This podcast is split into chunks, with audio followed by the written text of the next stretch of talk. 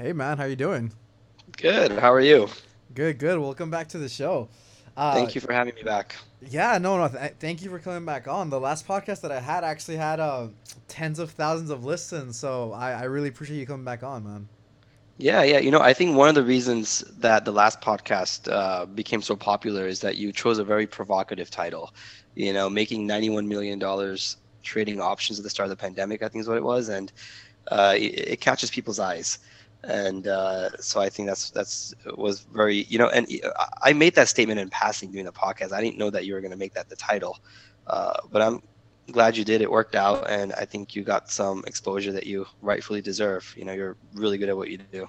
I really appreciate it. It's it's been a process, honestly, but uh, yeah, man, the the 91 million is a, is a bunch of money. I just wanted to tell the viewers that, that we spoke before the show and that you ended up, you ended up actually walking me through your brokerage account and showed me some of your positions. Uh, and I just think it's crazy how much your portfolio moves on a day to day basis. I think you said you were up over two mil on Wednesday alone. Um, is that is that what it said? Yeah, I think I it's think, like 1.8 roughly. Yeah, mm-hmm. like yeah, one one one point eight or so. Yeah, and you know, a a swing like that, 1.8 million in a day, it's uh, it, you know that's that's a good day, but it's not an abnormal day. Mm-hmm. Uh, so we see we see swings in both directions on a day-to-day basis with you know the amount of money that I'm, I'm investing and I'm trading with. Um, so you know, but you, when it comes to the market, the majority of the movements that you see are overnight. Mm-hmm. Uh, so it's very common for me to wake up in the morning, uh, and I'm up a million dollars before I eat breakfast. Uh, you know that's not unusual, and you know you don't make a million dollars every day. Some days you lose money, mm-hmm. uh, and the key to the game is to just have more green days than red days. Mm-hmm. Other than investing and trading, what what else are you currently doing right now? Uh, so my you know my my stocks uh, and my options my my portfolio is mm-hmm. organized uh, as a hedge fund like a family office hedge fund um, I also have uh, a private equity fund um, that I take minority stakes in in smaller smaller companies across the country. I have two tech companies that I founded and um, that I'm still I'm still um, intricately involved in. Mm-hmm. Um, you know, between when it comes to the funds, the the hedge fund and the private equity fund, uh, we don't take any outside money. It's all it's all um, it's all personal assets. Mm-hmm. Uh, I I considered opening it up uh, to outside capital, uh, but once I uh, you know spoke to some lawyers and I learned about uh, the regulatory climate and the compliance um, burden of taking outside money uh, mm-hmm. in a fund my size, I decided against it. it just seemed like a distraction. Mm-hmm. And so, you know, maybe one day I will open up the funds and take outside outside money, but right now I don't. Um, uh, you know, across the funds and the tech companies, I have around I have around 125 full-time employees, give or take. Mm-hmm. Um, and so yeah, that's that's the whole work. That's crazy. So how do you find the time to manage all of that in, in a day? Um, you, you know, it it's it's an interesting question. Uh, you know, it seems like I'm overworked, but I'm I'm I'm really not. Mm-hmm. You know, let, let me ask you this: if, if I were to ask you how many hours there are in a day, you know, most people would say what? Twenty four. Twenty four, right? Yeah. yeah. And uh, the way I see it is, you know, I have 125 employees. Each one is giving me eight hours a day, mm-hmm. right? So I have a thousand hours a day of productivity under my control. Mm-hmm. Uh, so if you look at the, if you look at it from that perspective, it's you know, I'm able to squeeze a thousand hours of work in uh, every day, mm-hmm. um, right? Because I have I have a team, and so uh, if you manage your time effectively mm-hmm. and you're good at delegation and you're good at hiring good people and retaining talent, uh, you can really get a lot done in a short amount of time. Mm-hmm. That's really interesting way to think about it. You know, it's just like you're you're paying for extra time. I don't know. Obviously, that's that's what it is. But I guess for like my little mind, right, it just kind of puts me into a loop. So that's that's really cool. Yeah. But I mean, how much how much sleep do you get? Do you prior, prioritize that? Uh, yeah, I do. I do. I I try to get a full eight hours, um, and I definitely do prioritize mm. sleep. Uh, now, you know, as as a trader and as an entrepreneur, I have to keep my um, I, I, have to stay fully rested mm-hmm. uh, to keep my head in the game. You know, when I have a full night's sleep, a full eight hours, you know, I think more clearly, my mood is better, and I'm able to be more focused mm-hmm. and all those things. And And you know, in my in my position professionally at this stage, I really make my money by making two to three high quality decisions every day. Mhm. My job is not to make thousands of decisions a day, right? And so the way I see it, you know, let's just say I let's say I cut my sleep down from 8 hours to 4 hours. And so now I have four more, you know, so-called productive hours throughout Mhm. my day. And so you add that to the 12 or so that, you know, you're already productive. Mhm. Uh, now you have 16, right? So uh, you're effectively getting like 33% more time to make to make decisions. And so if I'm going to make 100 decisions, I can now make 133, 100, 133 decisions, give or take. Now, is you know is that additional time and that additional those additional decisions that I can make now Mhm. is that worth uh, is that worth impacting the quality of those decisions Mhm. uh, because I'm grouchy and I'm tired? You know, uh, and in, in my line of business, one bad decision can cost millions. Um, so I I try to stay fully rested. I, I try not to overwork myself uh, because you know I rather have uh, a small amount of good productive hours than a long tiresome day day where I could potentially be causing more harm than um, than good. Mhm. Uh, you know Rockefeller he he has this quote. He goes he goes he who works all day has no time to make money, which is kind of interesting Yeah. uh, it's a little bit um, uh, it's all- it's it's kind of the opposite of what you normally hear is Mhm. bust your ass work hard Mhm. uh, you know wake up at 4 a.m and then go to the gym and then go to work and Mhm. um, and that's kind of what people are told what it, that that's what it takes to be successful but i i found that that's that's not the case you can work smart you don't have to work hard And I think that's really important because that's pretty much what I picked up in regards to to my dad, right? So not to like diss him or anything like that. Like he's a really he's a really proud and hardworking man. Um, but yeah, I, I wouldn't even see him when he woke up in the morning like at 4 a.m. and then he'd come back really tired and just knock out and it was repeat and repeat. And I think for the people that are listening, I think that's a really valuable lesson that that the quote that you said it was from Rockefeller, right? hmm yeah Yeah, I th- I think that was a really great quote because I, I think quality over quantity is, is really important. Um, do you do anything for sleep in particular? Do you take like magnesium, zinc, uh, melatonin? How do you? Because I'm sure No. stress might get to you, no? Or, or how do you handle that? No, yeah. So, so I, I subscribe to Jeff Bezos's philosophy on stress. Mhm, Right? He says he says that stress primarily comes from not taking action over something that you can have control over. mhm, So, you know, in my life, if I find something that causes me stress, it's a it's a red flag for me. Right? It means that there's something that I haven't completely identified in my conscious mind that's bothering me mhm, and uh, and I haven't taken any action to address it. And as soon as I identify what that is, and I make that first phone call or send that first email or do whatever is needed to address a situation, even if it doesn't solve it, mhm, the mere fact that I'm addressing it dramatically reduces my stress levels. mhm, Uh, so stress comes from ignoring things that you shouldn't be ignoring, mhm, um, and I handle stress by addressing the situation. mhm. I don't let things fester. Is there any anything that helps you like relax on your in your free time when you're not addressing addressing situations like that? Um, I, you know, I, I go out a lot around town. I have a lot of friends, Mhm. and so I'm, I have a lot of social commitments. Uh, you know, I think there's like a birthday every three days that, that, I, that I'm going to. So I'm, I'm, I'm a pretty social guy. So I'm out Yeah. and about, and so uh, it's important to get your mind off things sometimes. But Mhm, you don't need to get your mind off things if you're handling things. mhm. And so the key, the key is to handle the situation. Um, don't get stressed out. You Mhm. know, make moves. Are you more of an extrovert or introvert? You'd say because I know you go out a lot, but I can't really tell if you're like you'd prefer to be home or, or how how do you feel on that? So you know the difference between an extrovert and an introvert is, uh, is how you recharge. So you can be an introvert and be very social, um, and nobody w- would be able to tell you're an introvert. But there's only so much social interaction you can take. At some point, you get exhausted and you have Mhm. to be alone to recharge, and that makes you an introvert. Mhm. Doesn't mean that you're quiet and you know you're not social. It just means you recharge being Mhm. alone. And I, I'm- I'm definitely an introvert. Uh, I have a lot of friends of mine that are very extroverted, Mhm. and you know they cannot be alone. Uh, so they're uh, and when when they're in you know when they're stressed out when something's not going right mm-hmm. they have to be around other people and that makes them feel better. Uh, for me it's the the the uh, the other way around. Uh, you know if i'm around other people too much mm-hmm. then i kind of prefer to be alone to recharge.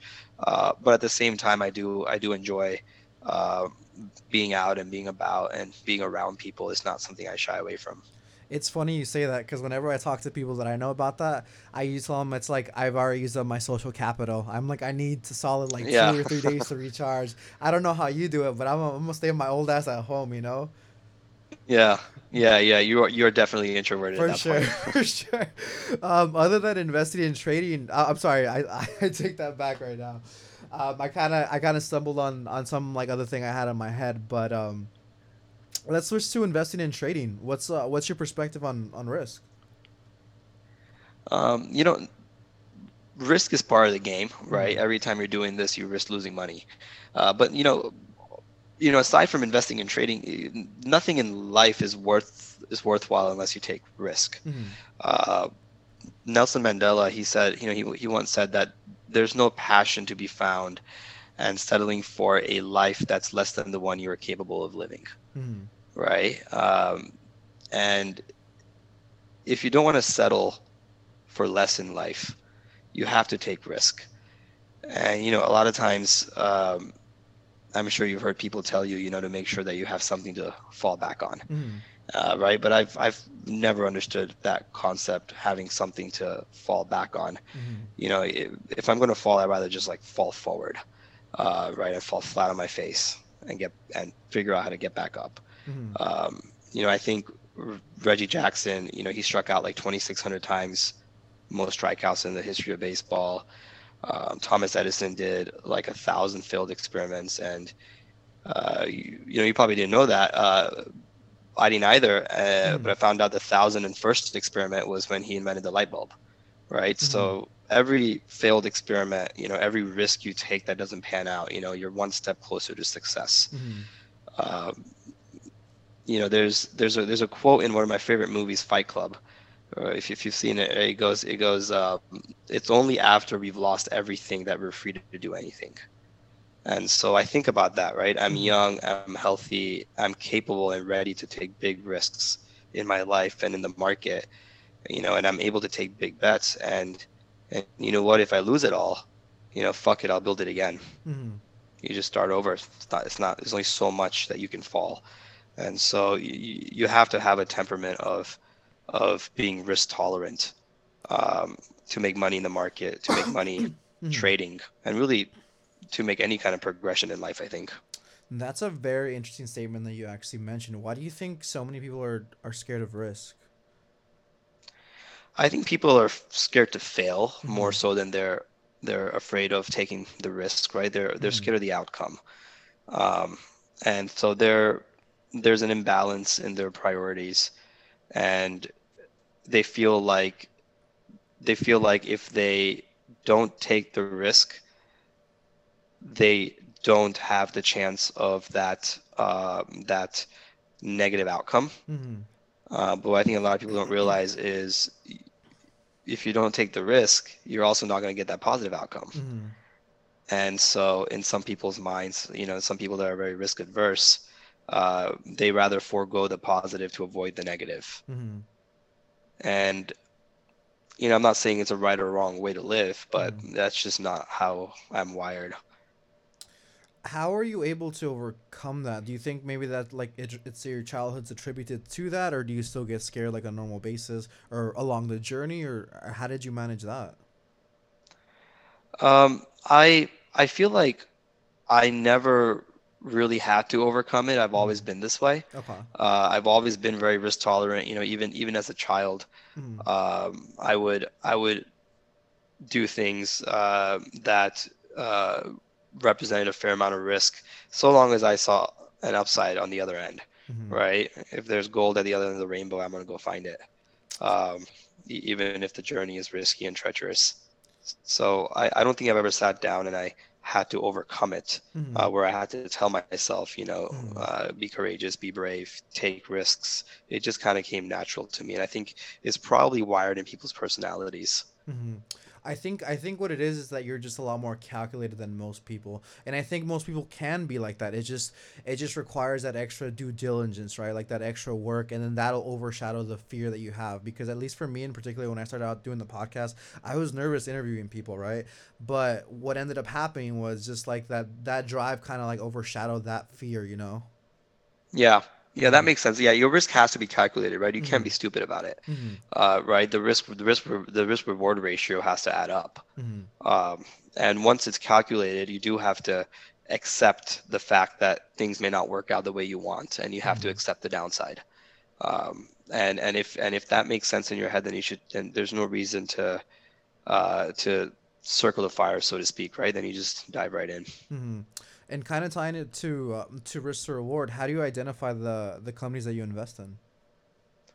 So I, I look for I look for companies, I look for businesses that are simple, predictable, free cash flow generative, and Mhm. that have a moat around them, uh, right? And we we identify these by doing research, doing a lot of Mhm. research. You know, I have CNBC or Bloomberg playing in my office all day long. We're analyzing SEC filings like 10Qs, and we're listening to earning calls. We're reading analyst reports. Mm-hmm. Uh, and so we're doing a fair amount of due diligence. And you know, once we find a company that fits our matrix, you know, that has these components, that you know, a company that is simple, predictable, has good amount of um, free cash flow, or at least has the potential to get free free cash flow in the in the Mm. near future, um, and that is defendable, right? A company that has a moat around it. Once we once we re, once we find something that fits that matrix, and uh, you know, we look at other factors like quality of management and things like that, and once once we find something, um, and then we look at well, you know, does the stock price accurately reflect this value? Mm-hmm. Um, and if it doesn't, uh, then we'll start building a position in that in that firm. Mm-hmm. Talk to me about management really quick, because I remember from the previous podcast you were saying that you want people that are more invested to the company, right? They're they're hard workers and they have a track record. How do you do your due diligence on that? Um, Well, we we love founder-run companies, mhm, um, and so you know historically, founder-run companies outperform companies with hired management. mhm, Uh, founder-run companies, you know, a founder generally has a big stake, a mhm. big equity stake in the firm, right? So there's there's uh, you have an alignment of incentives because he has a vested interest uh, more so than a normal CEO, mhm, uh, since his net worth is likely tied into the uh, stock price. mhm, Um, and so we love founder-run companies. We love companies, even if they're, you know, some companies are not founder-run, but uh, it's a great management team. And you know, Mhm. we're when I say management team, we're primarily looking at just the CEO, really, Okay. right? Companies, people don't realize companies are so top-run. Yeah. Uh, you know, uh, if you have a bad CEO, Mhm, uh, the rest of the the rest of the team's not going to be effective mhm, and so um, so we you know we look at his background what what he or she has done in the past um, um, uh, other enterprises and ventures that they've been involved in and then Mhm. we listen to uh, earnings calls where the CEO normally speaks mhm, um, and um, we listen to how the CEO articulates his vision. Uh, is he making decisions on a short-term basis just to appease the market on a quarter-by-quarter basis, yeah, or is he really, really investing for long-term value creation? mhm. Um, and so those are those are the metrics that we're looking for. Got you. And how do you do your research like on the CEO? Is that all public, or do you have like certain certain uh, It's sectors that you look at? it's look all into? public. Okay, got you. It's all public, right? Like uh, almost every quarter, uh, all public companies have an an earnings call. Mhm, And normally there's a Q&A session in those earnings calls where the CEO is there and you have analysts asking questions. mhm, And so those are very informative. Uh, but, you know, a CEO of a multi-billion dollar publicly traded company, mhm, uh, you know, his resume is going to be online. Um, Mhm. And then there's, I mean, and there's there's certain folks that we love, and like you know, we're we're invested in these companies so long as that individual is at the helm and he's running the show. mhm. We're just going to stay in long term, just because we have so much faith in his ability to execute. Got you, got you. Uh, aside from the information, like the CEO and all that, let, us talk like the company's information, right? Is there like any free websites that you use? Do you use like Finviz? Do you use maybe Twitter, or are you using like all like paid services? Uh, we use a lot of paid services. Mhm, Um, the you know SEC filings are free, mhm, uh, and so your quarterly reports, your 10Qs, right? Uh, your Yeah. your P&Ls, your balance sheets, all that's available for free for for every company.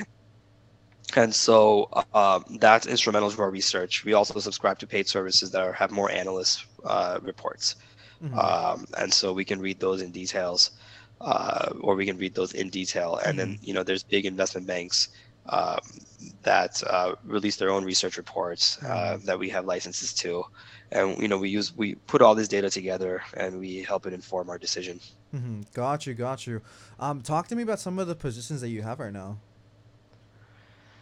Uh, well, um, I'll, I'll talk about uh, some of the longs that we have, right? Yeah. Some stuff that we're bullish on. Uh, so I, you know, I love uh, uh, CLX lately, Clorox. Okay. Uh, the financials are phenomenal. yeah. Um, they uh, they make a couple hundred million dollars a quarter. There's Mhm. a solid three percent dividend yield. You know, I think anything below 170 is probably a good entry point. hmm Um, let's see what else. The New York Times is a big play for us right now. NYT. Uh, you know, it's uh, it's not a newspaper anymore. It used to be a newspaper, but now it's a digital content site. Uh, you know, they they have great subscriber growth online. Their online subscriber growth is insane. There's seven million paying subscribers. Uh, they're sitting on a billion dollars in cash, okay. um, and they're pretty profitable. So I think the New York Times at current levels Mhm. is good. Um, I like Visa. I think it's a great entry point for Visa. Solid dividend yield on Visa as well. Um, you know, Visa is on its way to be known as what's called a, divi- a dividend aristocrat, and a dividend aristocrat. It's a company that's been steadily paying a dividend, uh, and also increasing said dividend annually for about 25 years. Mhm. And so once you do that for 25 years, you become what's called a dividend aristocrat. And Visa, I think, has been doing it for about 15 now. Mhm. And so uh, they're they're likely hit the 25 uh, to get that status. Um, and so I think it's a great long-term hold. Okay. Um, they're they're in a they're in a spat with uh, Amazon right now in the UK over um over their fees over the interchange rate. Um, and Amazon threatened to stop accepting Visa as a payment method in the UK. Uh, and so the stock's been taking a beating because of that. But you know, I think the issue will resolve itself. They'll strike some sort of deal, Mhm. um, and when that happens, you're gonna see a rebound. Okay. Uh, in the meantime, I've, I've used the pullback to build up a sizable position in Visa. And then, you know, I do a lot of tech. So I'm, I'm long, I've been long Amazon, Google, and Netflix now for years. Mhm. Uh, but one of my new longs, it's a company called Zendesk, Z-E-N. Uh, Okay. It's a cloud-based uh, CRM system. Uh, we use it extensively in my tech businesses, so we know we know the tech well. Mhm. Um, uh, but you know, it's a subscription model, uh, so you have very predictable, stable revenue, and then you have a very solid growth clip on that revenue. Uh, they recently acquired a company called SurveyMonkey. Um, the market didn't like it. The market thought Zendesk overpaid for it, Mhm. and so the stock got punished. Uh, but I think it's a temporary pullback. I think it's a good entry point, and we've used it to build up a sizable position on that. Um, we like, um, you know, I can keep going. We like we like Coupang, uh, CPNG. Um, it's like the Amazon of South Korea. Uh, Okay. They have like a 15% market share in South Korea. And you compare that to Amazon in the States has around 40%. Mhm. Uh, but I think over time, Coupang will get similar penetration in South in South Korea.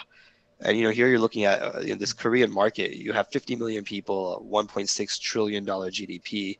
Um, so there's plenty of upside. Mhm. Uh, it, it's it, the market's big enough, and there's enough share left for Coupang to grab. Um, and I think Coupang will will come out on top in the Korean market because they've made some really solid investments Uh-huh. in logistics and fulfillment, including uh, what's known as last mile delivery. Mhm. Uh, so you know, Amazon until, until recently, Amazon primarily relied on UPS and FedEx for their last mile delivery. Uh, but Coupang, it, it- it's interesting because they own the fulfillment infrastructure uh, from the warehouse to delivery, Mhm. and so they've invested. You know, a lot of capex went into building this out, and they built it out nationwide now in South Korea. Um, so so we're we're bullish on Coupang. Um, uh, it's you know it, it went through a massive pullback this year, so it's probably a good entry point right now. Mhm. Um, and you know what Coupang is for South Korea? There's a company called Mercado Libre, right? The ticker's M E L I, Uh-huh. and they're the Amazon of Latin America. so they're winning the uh, e-commerce game in Argentina, Mexico, Brazil, Colombia, Chile, um, in all, a lot of these Latin American countries. Mm-hmm. And you know, this these countries have a combined population greater than the U.S. and like a four trillion dollar GDP Mhm. combined. Uh, and you know, they're for the most part uh, developing countries, Mhm. and uh, so they're they're growing economically at a pretty fast clip. Uh, so I like I like I like Mercado Libre. I think anything below 1300 is probably a good entry point. Mhm. And then I, I have some positions uh, in uh, Chinese tech, uh, specifically Alibaba, Baidu, using ADRs Mhm. um, in U.S. exchanges, and then uh, using and then I'm in I'm in Tencent in uh, in the Hong Kong exchange. Uh, Tencent has a bunch of gaming properties, and then they own WeChat, which is China's primary uh, messaging platform. Uh, but these these companies have been punished massively by the Communist Party in China uh, recently, and all this government interference is, I think, creating good entry points. Uh, it is higher risk, right? Because capitalism is a wild west in China right now. yeah. uh, yeah, President Xi uh, in China, he's he's interfered in the affairs of these companies with impunity and with little to no judicial oversight and rule of law Mhm. um, and it's created a lot of risk for investors, and so the the stock price reflects that risk right now. Um, and, but fundamentally, uh, they're a steal at these prices, Mhm. um, and so you know I have positions in them, and you know the hope is that they figure out their issues with the Communist Party, and once that regulatory risk dissipates, uh, I think there's tremendous upside. hmm Yeah, especially going with with e-commerce, I think there's a lot more upside potential. I mean, especially into the future, you know. But let me try to play devil's advocate really quick. But what if you're wrong and and some of those stocks still continue going down? Uh, well, you know, if if these stocks keep falling, I Mhm. would I would love it. You know, I don't I don't get upset when when when stocks fall. Mhm. Uh, if I'm bullish on them, because from my perspective, I mean, if I I, I get euphoric when that happens. To me, it's Mhm. that's great because now I have an opportunity to buy more at an even better price, Yeah. right? So so long as um, as my thesis hasn't changed, short-term price movements don't faze me. Mhm. Um, right. With that being said, you have to manage your risk appetite when it comes to position concentration. Mhm. Uh, and if you're within your guidelines, you should buy more. Gotcha. And so that's what we do. Uh, you know, when we see when we see tremendous downside, uh, or it's not tremendous, but when we see when we see downward movement on something we're bullish on, we reevaluate and you know we pick up more, we dollar cost average down, Mhm. and then eventually, uh, if our thesis proves to be correct, you know, and these stocks skyrocket, um, we just made more money. hmm So for for those stocks that you mentioned as well, because I know you got like some, it's a, it's a little dis- diversified, but is that gonna be like the equity or is it long term options? Um, so if I'm if I'm if I'm bullish, I would either buy the stock outright. Mhm. Um, I would sell uh, puts Mhm. um, for the you know, and so I would, which would essentially require me to buy them if the stock falls a little bit more. Mhm. Uh, but I would take I would take in premiums if it doesn't. Um, sometimes I could buy calls if I'm really bullish, Mhm. um, and they could be two months, three months, a year, two years out. Mhm. Um, and so there's there's a million ways to play it, right? Uh, but usually it's one of those three methods is what I'm doing. Got you. Okay. Are you short on anything right now? I am. I, I think I think it's healthy to have a portion of your portfolio uh, devoted to shorts, uh, right? It's a good hedge. Um, you know, for for those of your listeners that don't know what a short is, a short is a bet against the price of the stock, right? So you Mhm. you'll make money if the price goes down. That's called a short position. And so we've had a sh- big short position in Snapchat, and we still do. Mhm. And uh, we, you know, you know, we think we think Snapchat is a dying platform. Instagram Mhm. is eating its lunch. Um, and I made a killing uh, at their last earnings report um, some weeks ago uh, when they fell from 75 to 55 overnight. Nice. Uh, right, so that Yeah. worked out really well. But we think there's right there. more. There's more downward momentum Yeah. on Snap, uh, and so we're very bearish on that. Um, I'm bearish uh, on a lot of these EV stocks nowadays, Mm-hmm. right? So specifically Rivian, Lucid Motors, NIO. Um, you know these these prices reflect a market cap that's divorced from reality. Mhm. Um, and I've been successful lately making short plays around them. Mhm. Um, I think eventually they'll fall back down to earth. Uh, but right now they're just they're just laughably overpriced. Mhm. And it's funny you bring up Snapchat because I remember uh, I'm gonna forget the price, but I remember Snapchat was so low. I think it was like under ten bucks or maybe around like under twenty. I forget, but it was such an obvious short that a lot of people got squeezed out, right? And like it, it had that crazy pop, and that's where you're coming in taking advantage of the rest of the meat, right? Right, yeah, I didn't short it back then You're smart as uh, hell. because yeah, I think now is a better time. Obviously, the price is a lot higher. Uh, but whenever you short, there's a risk of a short squeeze, Yeah. and so you have to do certain things to hedge against that. Right, you have to look at the institutional ownership of the stock. Mhm. Uh, if it has a large percentage of institutional ownership, that means it's free floating. Um, the the the float of shares that are available for trading on a daily basis are probably limited, Mhm. and that stock is more susceptible to a short squeeze Mhm. or a gamma squeeze. Uh, a, a gamma squeeze is essentially a short squeeze caused caused by the options market, Mhm. uh, where the market makers have to go and buy the stock, uh, and so it's it's it's a risk. Um, short squeeze are painful, um, and a lot of times you won't have the appetite to withstand it, and you end up having to exit at a substantial loss. Uh, but that's the thing about short positions; they're dangerous. In a short position, you have unlimited downside risk Mhm. uh, right? In a long position, when you're buying stock, stocks, the worst they can do is go to zero. They can't go Mhm. below zero. So you can you can lose 100% of your invested capital. But in a short position, you're not limited to that. Uh, you're betting against a stock; it could double, triple, quadruple, and you Mhm. have unlimited downside risk. And I think you're right. Um, everyone I know and people that are younger know, but everyone's like Snapchat's lame. Snapchat's for old people and shit. So at least from like the from a first point of view, it's pretty much dead. Obviously, you know the back end of that, but Right, right, yeah, and it's um, the Wall Wall Street is not fully understanding um, the pace of movement away from Snapchat, Mhm. um, of how accounts are just becoming inactive, user growth is slowing, Mhm. um, and so eventually Wall Street will, you know, get wise to this, Mhm. and Snapchat will be punished. Yeah, and then what the funny thing is that like Snapchat like has a bad stigma now because of all of the creeps and shit, and people are just being fucking weirdos. And yeah, I mean it's going wherever the girls are going, and if they don't like it, it's like peace, you know, kudos. Yeah, yeah. But um, but what are your thoughts on um on Tesla?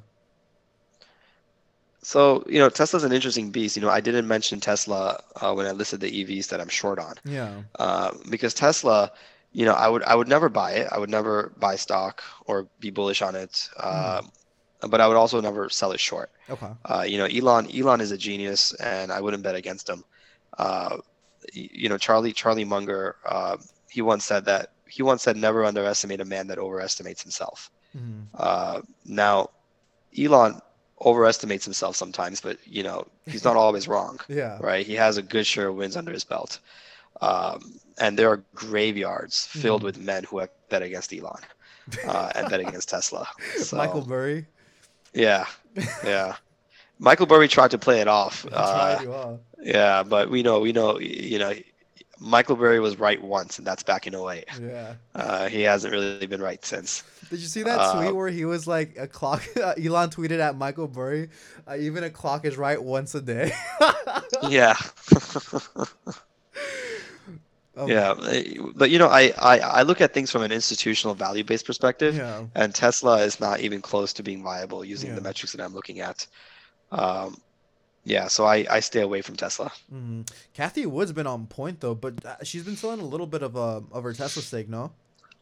She has, she's been liquidating. Mm-hmm. Um, but you know, Cathie Cathie's been bullish on uh, high-priced uh, tech for a while, Mm-hmm. and it's just been a great year for her because uh, there's been phenomenal returns on some of these high-priced tech companies lately. Mm-hmm.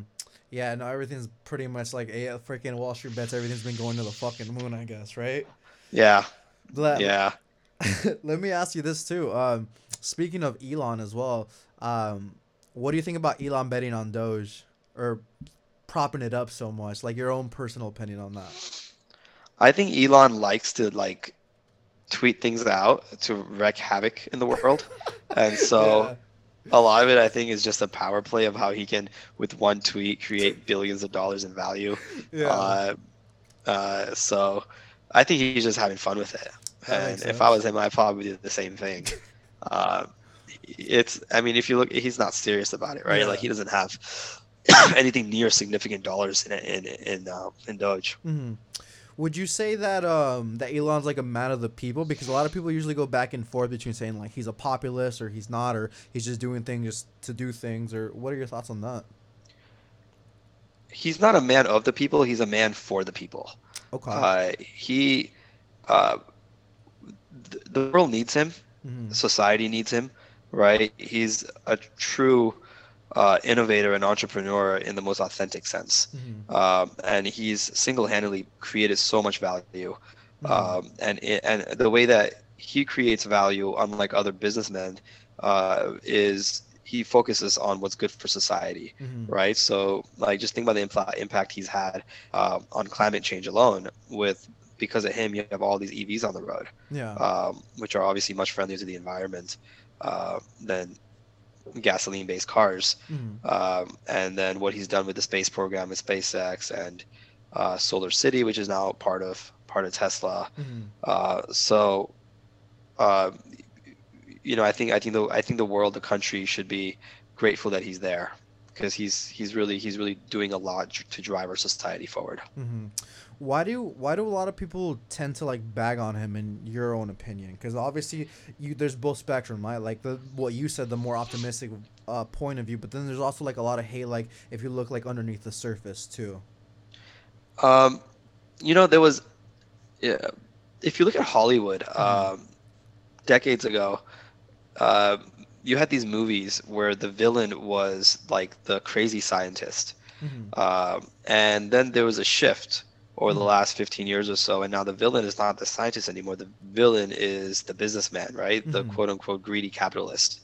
And so I think it's indicative of a societal shift Okay. where people are villainizing wealth oh, uh, you. you know this this country you know used to respect the man in the limousine and now people throw eggs at him Yeah. um, and so it's a societal shift um, and when you have someone with that amount of wealth um, hundreds of billions of dollars um, it's some people see that from a socialist perspective of he shouldn't be allowed to have that Mhm. right? Um, right. He couldn't have done what he did without the help of his employees, and there should be more of an equitable distribution of this wealth. Mhm. Uh, I'm a, you know, I I don't I don't prescribe to that ideology. I think the man created value, and he's created value not just for himself, but for Mhm. millions of other people, shareholders of Tesla. All employees get stock options, so he's created value for them. Mhm. And I think I think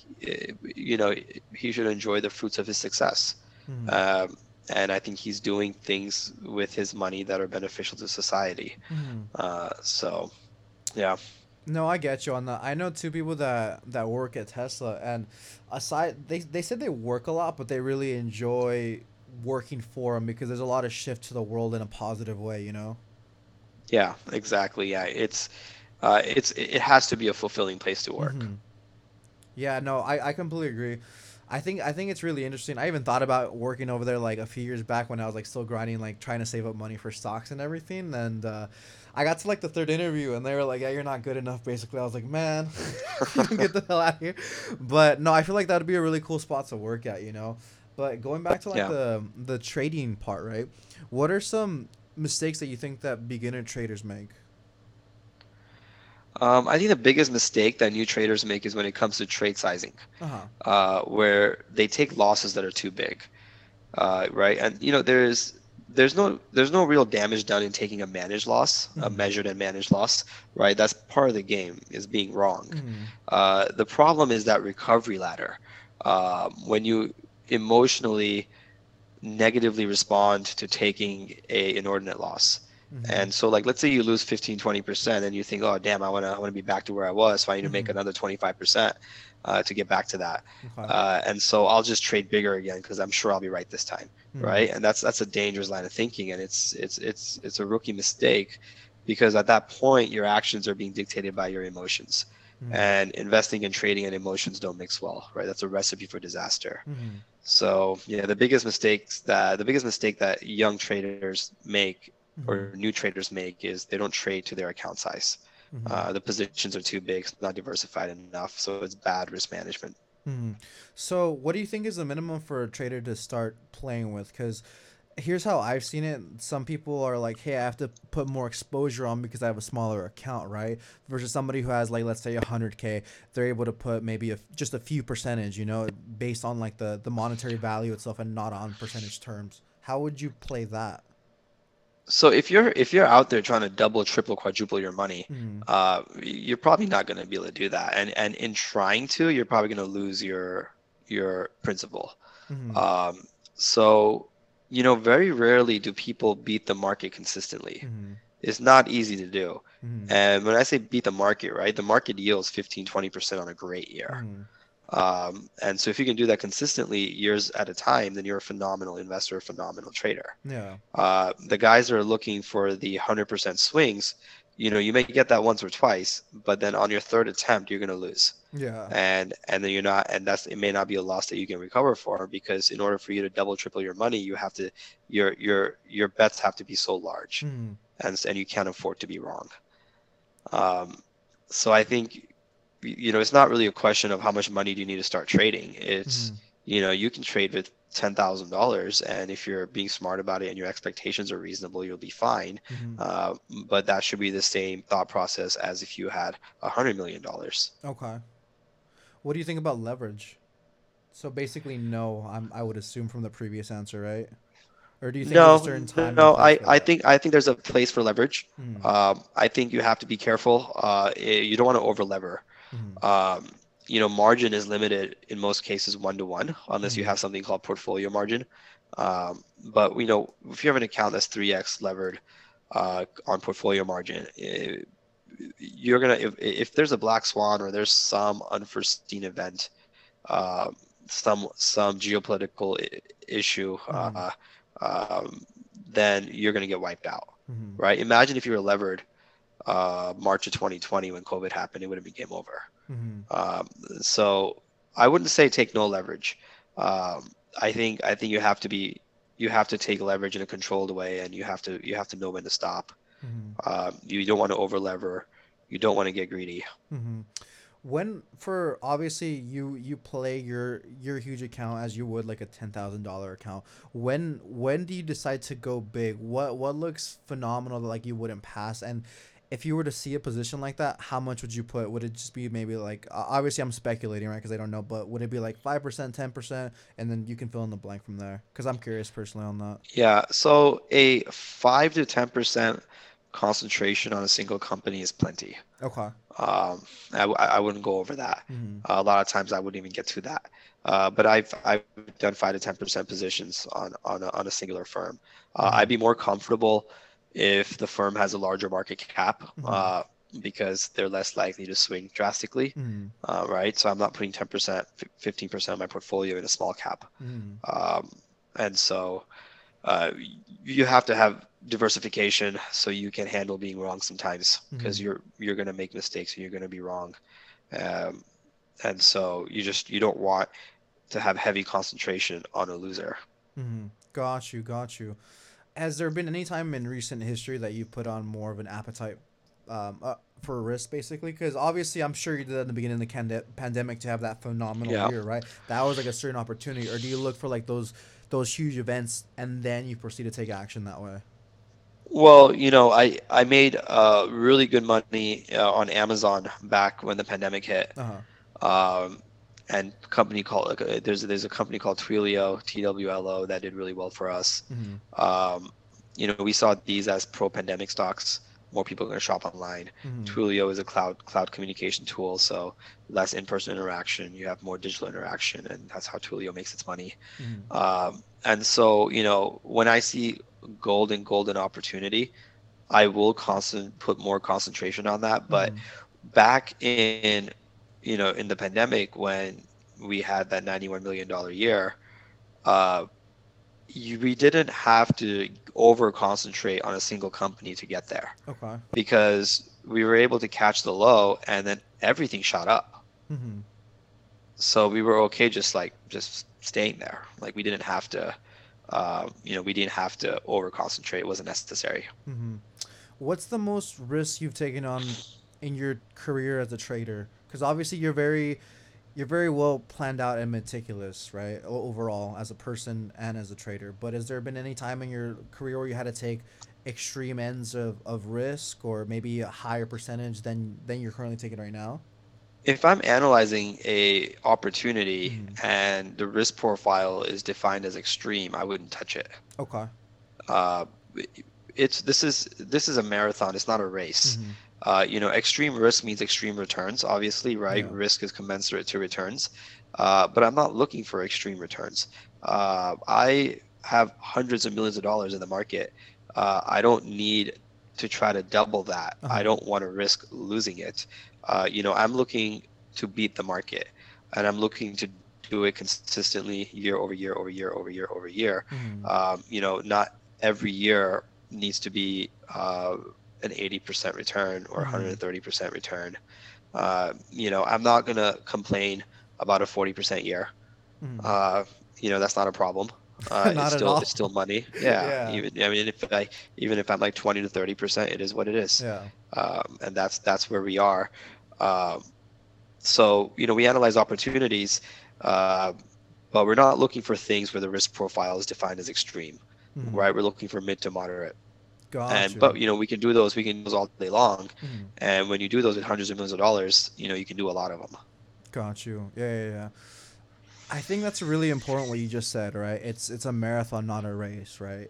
Um, because a lot of people want to just go from zero to a hundred, like in the Lamborghini and just in life, right? Because our attention span and isn't as it, it's people just don't have the right mindset. Um, taking that advice away, right? What advice would you give to a young person that wants to be an entrepreneur? Um, you know, I, th- I feel like a lot of young folks, you know, and I'm I'm 32. I'm uh, you know, I'm not I'm not that old myself, but Mhm. I I um I always had an entrepreneurial spirit, and Mhm. I started my businesses at a very young age. Uh, but I think there is it's a detriment to start too early, uh, right? So my my advice to a young person, you know, right out of school, uh, right out of college, would probably be to go get a job in a larger company, uh, in a space that interests you, uh, because that work experience is an opportunity to learn how organizations work. Mhm. Uh, you know, in big companies, processes and ways of working are established and tested by decades, Mhm. and they're proved to be successful.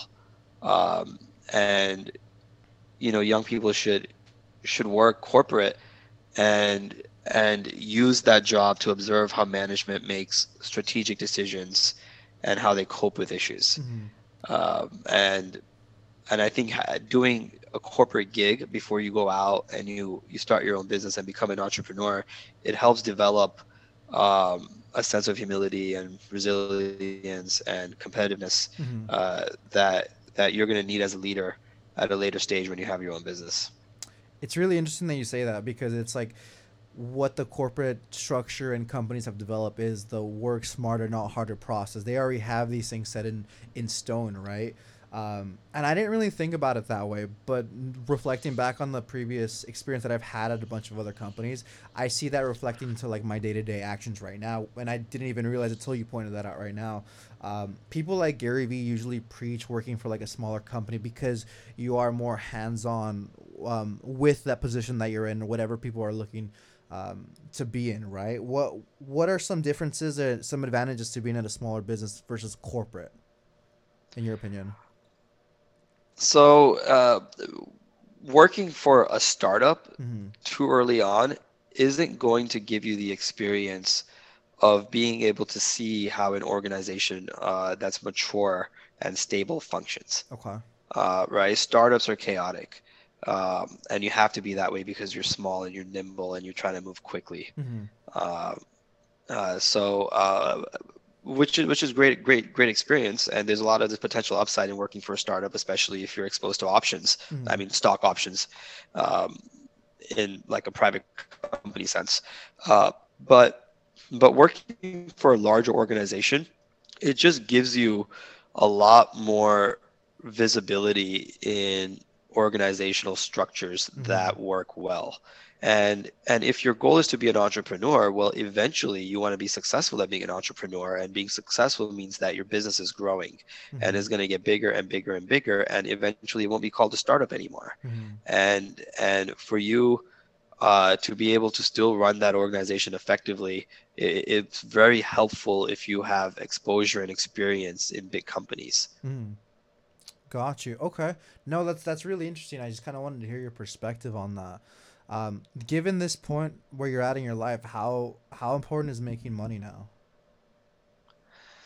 Um, it's a it's a it's a great question. Um, let me let, let, let me put it this way. So if I, you know, if I if I were to offer you ten million dollars, hmm right, you would you would be ecstatic, right? It would be life changing, right? And you'd ask me, well, what's the catch, right? And let's say I said, well, the catch is you don't wake up tomorrow. Well, you probably wouldn't take the ten million dollars at that point. Yeah. Uh, and and you know, it's interesting to look at it that way because what you're saying is every day that you're alive is worth more than $10 million to you. Um, and so it's important to understand that, right? There's there's more to life than money. And you know, it's easy for me to say, right? Because I have plenty of it, but Mhm. uh, but I I don't let it define me and I don't let it be the only thing about me Mhm. um, you know, I I wake up each day and I'm grateful that I'm young and healthy, and I can enjoy myself and having the resources. You know, it just makes things even better. Um, but it's not it's not the most important thing in life. Mhm. So, what would you say is the most important thing in, in your life? Um, you know, we all we all just want to be happy, right? Mhm. Isn't isn't that the common denominator among all men, right? That's Mhm. that's how success should be measured is is engaging how happy you are. Mhm. Um, and you know, if you if you wake up every day and you're miserable, um, and even if you're wealthy, uh, what's the point? Mhm. Uh, you know, most most men they live these lives of quiet despair, Mhm. uh, where they wake up in the morning and they go to a dead-end job with a boss that they hate. They come home to a nagging wife. Uh, they're not happy at work. They're not happy at home, Mhm. and they're stuck.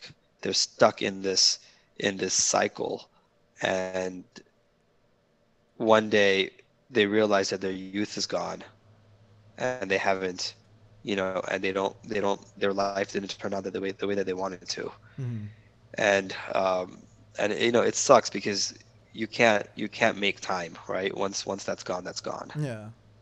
so uh, I think people fall into these traps into you know these lives of quiet despair Mhm.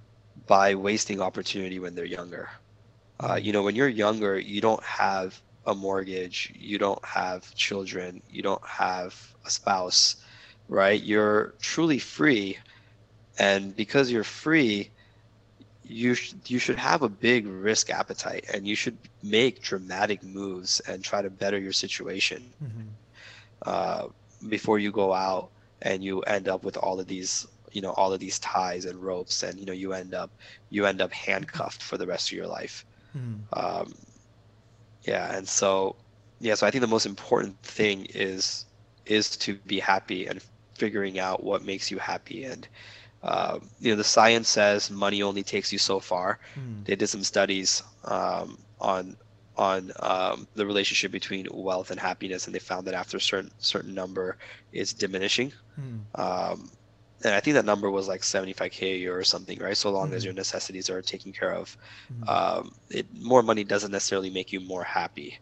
Um, they also did studies where they went into different societies um, and they looked at, you know, what cult, what what societies are happier than others. And what they found is that some of the happiest people in the world they live in small villages in third world countries. Mhm. Um, which is which is kind of contrarian to normal thought process, right? These people don't have things like running water, electricity that's regular. Mhm. You know, they don't have some of what we what we deem to be the necessities and basics of life.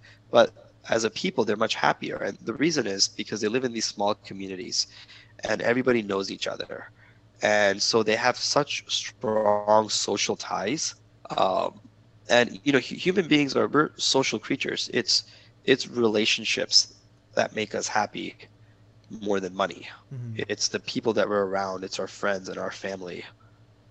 And um, yeah, What's really interesting to me is that it seems like you've you've attained a lot, right? You've gotten to the level of success where most people aspire to be and most people won't. Like it, it is what it is. That's just reality right? But you end up somehow being happy. A lot of people that have attained that exact same success are generally probably the most miserable people uh, and I what for whatever reason right? They don't have good company and, and all that. What why why do you think you're different? What what lessons were you able to pick up from from the grind all the way up is there anything that stuck with you because you, it seems like you got it right i don't know how uh, and i'm happy that you did but it just kind of throws me in for a loop you know um, you know, I I I spent the majority of my life um, observing, mm.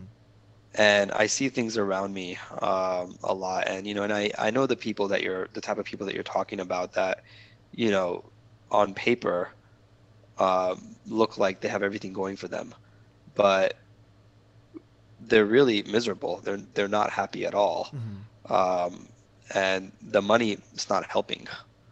Um, and so I've I've met a lot of people like that over the years. I'm I, I'm I'm exposed to a lot of people that you know are very successful economically and they're very accomplished, and a lot of them are my friends. Um, and over the years, um, as I've talked to these folks, um, it kind of helped eliminate how to live my own life. hmm so i guess it was more like i guess i'm i guess i'm at a loss for words i had something on the top of my head but i kind of messed that up um, so that's okay. that's not my fault right that's that's obviously but you know but yeah man i whatever you're doing i mean it seems like you got it right because i feel like the further you go in regards to like having money right? Like, like, let's stick to that. I feel like that disassociates and disconnects you from a lot of people hence kind of going back to like the communistic point of view that people look on the wealthy right? And it pushes you down even deeper.